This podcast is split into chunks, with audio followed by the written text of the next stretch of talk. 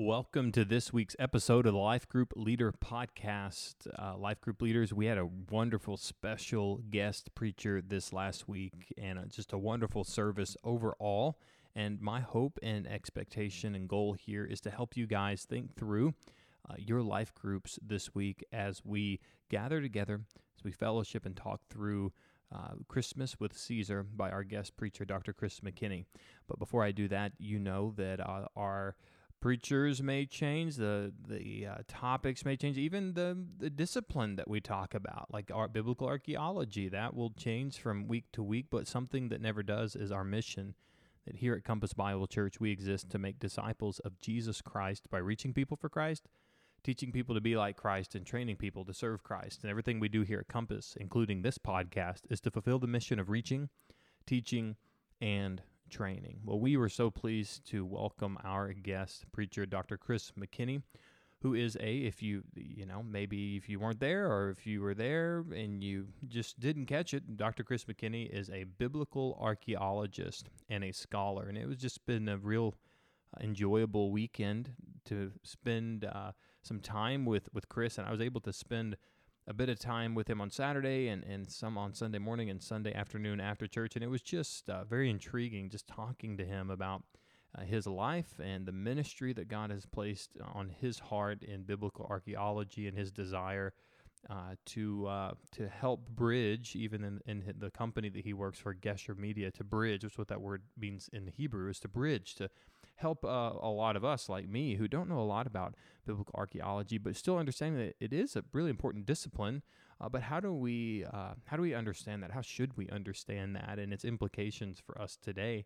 And uh, I, am just grateful for his desire to bridge that gap between academia and uh, the lay people uh, of our of our churches. So I was grateful to have him here to invite him into the pulpit as he talked about that distinction between Caesar and Jesus and how in the ancient times it was very, very clear that that imperial cult worship, how they worship Caesar as God or as a god in their pantheon of gods, and uh, how we see the gospel writer Luke uh, com- comparing and paralleling uh, this idea that Caesar says he's God. People say Caesar's God, but but here is God in the flesh. His name is Jesus, and there's so many ways that you see uh, Christ and Caesar paralleling, but Luke building the case and the storyline of Jesus being superior to Caesar. And uh, if you're listening to this life group leaders, and I hope you are, that's part of the your homework each week that you listen to this life group leader podcast.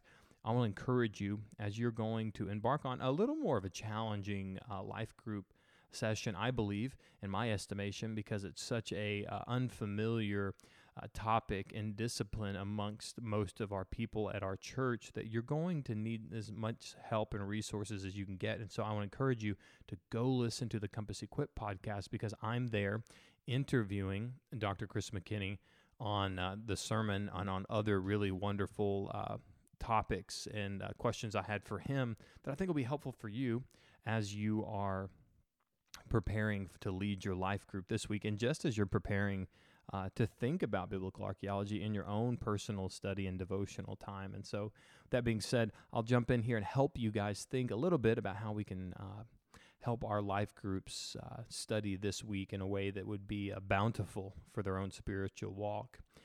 Uh, the title of this uh, message was Christmas with Caesar, and the text that we looked at was Luke 2 1. And it says, In those days, a decree went out from Caesar Augustus that all the world should be registered. And I kind of gave you guys a little bit of that sermon focus of, uh, of Chris showing how history and archaeology and geography shows proof of this uh, fact that they worship Caesar and how Luke is telling us that we worship Christ alone, and uh, he was even building that case literarily in Luke Acts, which is an important aspect. If you didn't know that Luke and Acts are, are one volume that we've split into two in our current canon, but they're they're meant to go together. Uh, and if you don't put them together, you do miss that storyline of it starting right here in Luke two one, where it says Caesar Augustus said there needs to be a census and a registration throughout the whole world. And so Caesar's message gets taken to the ends of the world. And then in a book of Acts, as you read, as you heard when Dr. Chris McKinney was teaching, uh, at the end, you have Paul going from Israel, from Jerusalem, all the way to the Roman capital, and then the message of the gospel gets proclaimed there. And so you see even the story arc of the beginning of Luke, the message, Caesar's message went out to all the ends of the earth. And then you see at the end of Acts, the gospel message, the message of Jesus goes to the ends of the earth and it goes right back to the capital. And so you see, even in that uh, piece of liter- literature and that literary movement there, you see uh, Jesus uh, be seeing that he proves that he is the one with the true gospel and he is the the true God. And Luke to prove that by showing how tr- Jesus trumps Caesar. I think that's just a wonderful. Uh, wonderful picture that Chris painted well for us. And so that's really the focus of this. So if you can focus on that in your life groups, you're going to do a good job and you're going to get people thinking um, uh, rightly about the application questions. But really, as you get into your application questions, you got we we, we went in there, and Pastor Evan and I, and we wrote some questions, uh, as well as Dr. Chris McKinney had a number of questions in there too, and we were just trying to massage this in a way that would help you guys get the most you could out of a, a dense topic and, and a, in a, an area of discipline, biblical archaeology, uh, that is uh, that that can be pretty difficult to wrap your mind around, and so. I think one of the best things you can think about if you're a life group leader is ask this question How does background, history, and geography impact your understanding of Scripture? And if you say that it doesn't, you'd be sorely mistaken in how scholars and pastors and lay people all over the world study Scripture. History, background, and geography do teach us a lot of things about Scripture that maybe we would be able to come up with a meaning sometimes without history and background, but we miss the flavor and we miss the shading of some of the Scriptures. Uh, let me give you a couple examples that you remember in the Sermon on the Mount, where you have Jesus saying uh, the quote that if someone asks you to go with them one mile, go with them two, right? I mean, okay, that sounds simple enough. It, w- when you when you read the text, okay, if somebody asks me to do something, I should do more than they ask. We even hear it in this world, right? Uh, go the extra mile, and you see this in Matthew five, in, verses forty-one. In verse 41, if anyone forces you to go one mile, go with him too. Well, how might history and background and geography impact the meaning of this in a way that doesn't change the meaning but actually helps us understand the full meaning of this? Well, let's think. The background. Where are wh- where are we at here in the Sermon on the Mount? We're in Galilee in the first century. And so the background tells us, okay, geography and background, they're in the first century, they're at the, at the Sea of Galilee, and they're under Roman rule. And so background, history, and geography tell me that uh, this could play a part in this. And as a matter of fact, geographically speaking, since they were in the Roman Empire, it was common, if you just read the history and the commentaries of this, uh, it was customary for a Roman soldier to ask someone to carry his equipment. And uh, if he asked you, really forced you to carry his equipment one mile, Jesus is saying, hey, when those Roman soldiers, or anyone else for that matter, but history tells us this was in particular the Roman soldiers, when they ask you to go one mile, go with them another right? I mean, so even you put yourself in their sandals and you're thinking, okay, imperial cult worship. I'm going to stick it to Caesar by saying, I ain't going to help your people. But Jesus is saying, no, no, no, no. If they ask you to go one mile, go with them another. I mean, that's just a simple example there that shows you background history and geography do impact our understanding of Scripture. And it helps us understand, man, there was way more to that text than just saying, well, hey, listen, go the extra mile for people. I mean, really, we're saying politically, like militarily, right? We're seeing this this pressure that we have from the government of forcing us to do these things. And so, you know, I start, we started getting a little uncomfortable there, and we start talking about government overreach, and and all we're saying is, hey, Scripture's telling us that when uh, someone forces us to do something, the, the gospel thing to do is to go the extra mile, show them what the gospel looks like in real time. And uh, this starts getting into our actual lives and under our skin a little bit as it's teaching us, hey, perhaps there's more to some of this than I originally thought.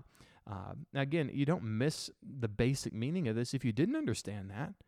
But I think you do miss out on uh, a fuller expression of that if you don't. And I think Dr. Chris McKinney did a good job explaining that. Let me give you another example. In Revelation, beginning of Revelation, in the church to Laodicea, you, you remember um, how when the Jesus says to the church in Laodicea, um, because you're not hot or cold, I want to spew you out of my mouth. Okay, why does he say this? That they're lukewarm, hot, cold, Laodicea. What's the what, what is the whole meaning behind this? Well, geographically speaking, Laodicea found itself in a really important area where they would have uh, cold water that would come down from the mountains, and they had hot springs that would bring in hot and cold water. And I think I maybe some of you have heard me say this before, if if you've as I've brought this up in some sermons in the past. But Laodicea being in that wonderful spot, they had hot water that was good for medicinal purposes, that was good for obviously washing and cleaning. It was good for a number of things. Uh, and cold water, obviously good for drinking. It was really important to have access to cold water. And they had built these systems uh, to carry the water from either the mountains or the hot springs into the city. And uh, the problem would happen uh, if the cold water, as it was running, and it gets into the city, but it heats up and it gets lukewarm, well, what good was that cold water? Or the hot water as it runs and it gets to the place it needs to go, but it's not no longer hot, what is it good for? Well, it's good for nothing. So the hot water was good for something and the cold water was good for something, but lukewarm water was good for nothing and it was thrown out. You see, understanding even the geographical location of Laodicea, and you start thinking, oh, okay. Well, how do you think they figured this out? Well, biblical archaeology helped us figure those kind of things out. And so, all that being said, this could be at least a good template as you're thinking uh, about your, your life group application questions. You can ask the question and to yourself and maybe even to those in your group How does background, history, and geography impact your understanding of Scripture? Because it must have some impact on Scripture. It must. It, it it's part of the scholarship and study. And even when you study your Bible, they tr- the, the, your, the commentators do their best to help us understand a little bit about background and history and geography, which is really what the uh, discipline of biblical archaeology helps us unwind. Uh, you'll see in your application questions uh, some some simple questions there. Why is the study of biblical archaeology important for your walk with Christ? I think if you answer it in the confines of what I just unraveled for you right there, you'll find yourself in a helpful place that may open up some really really good discussion. And I hope you took really good notes because number five, question five, there is where uh, Chris McKinney had us thinking about, you know, how do we compare and contrast Caesar as the Son of God and Jesus as the Son of God, and Caesar as the Savior of the world and Jesus as the Savior of the world, and Caesar's good news versus Jesus' good news, and Caesar is Lord versus Jesus is Lord. And I think the only way you're going to be able to compare and contrast those well is if you took good notes. And so be sure, as a life group leader, I'm hoping you're taking notes. You ought to be, you need to be taking notes. Uh, and uh, you're going to have to perhaps lead people well through question number five, because if they didn't take notes, they're going to have a really difficult time thinking through question number five.